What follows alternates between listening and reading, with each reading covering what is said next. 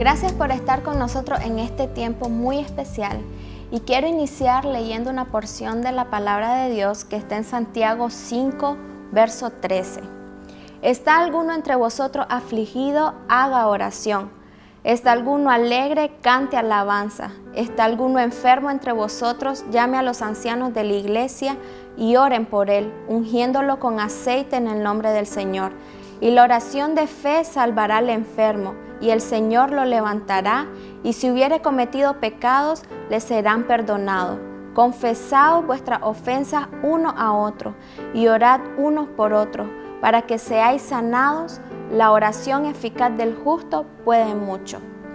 Este ha sido un tiempo donde como Iglesia del Señor nos hemos levantado en oración por nuestra nación.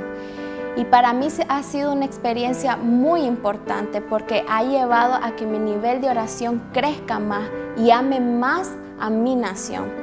Dios quiere que en este tiempo podamos compartir la palabra de Dios con las personas.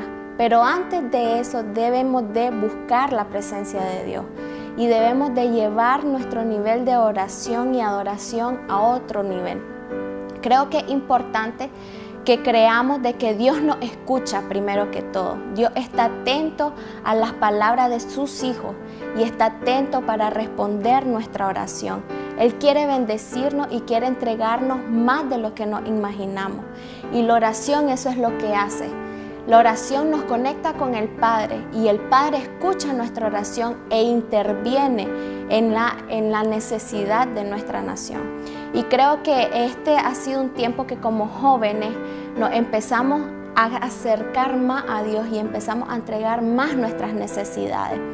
En mi experiencia he podido darle a Dios lo que está en el interior de mi corazón.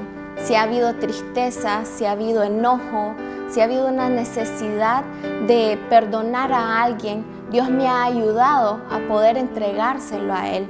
Y Él ha sanado esas áreas de mi vida y ha llevado a que sea un progreso y pueda sentir más paz y tranquilidad en mi ser.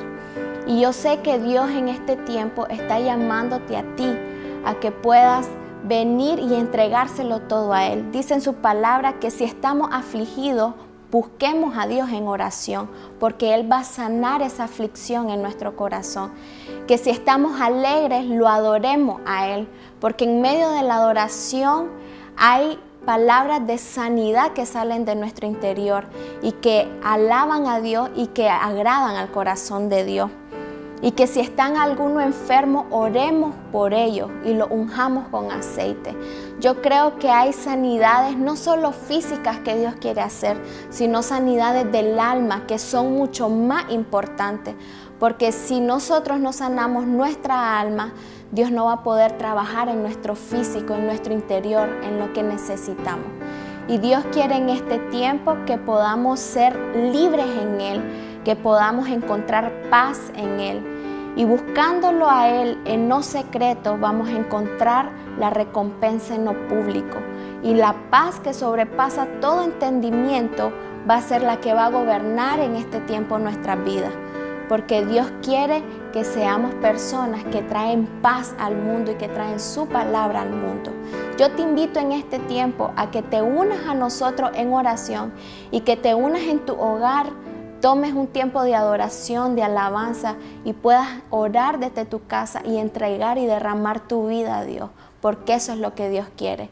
Primeramente, que derramemos nuestro corazón y nuestra vida para trabajar en nosotros y para trabajar en nuestra nación. Que Dios te bendiga.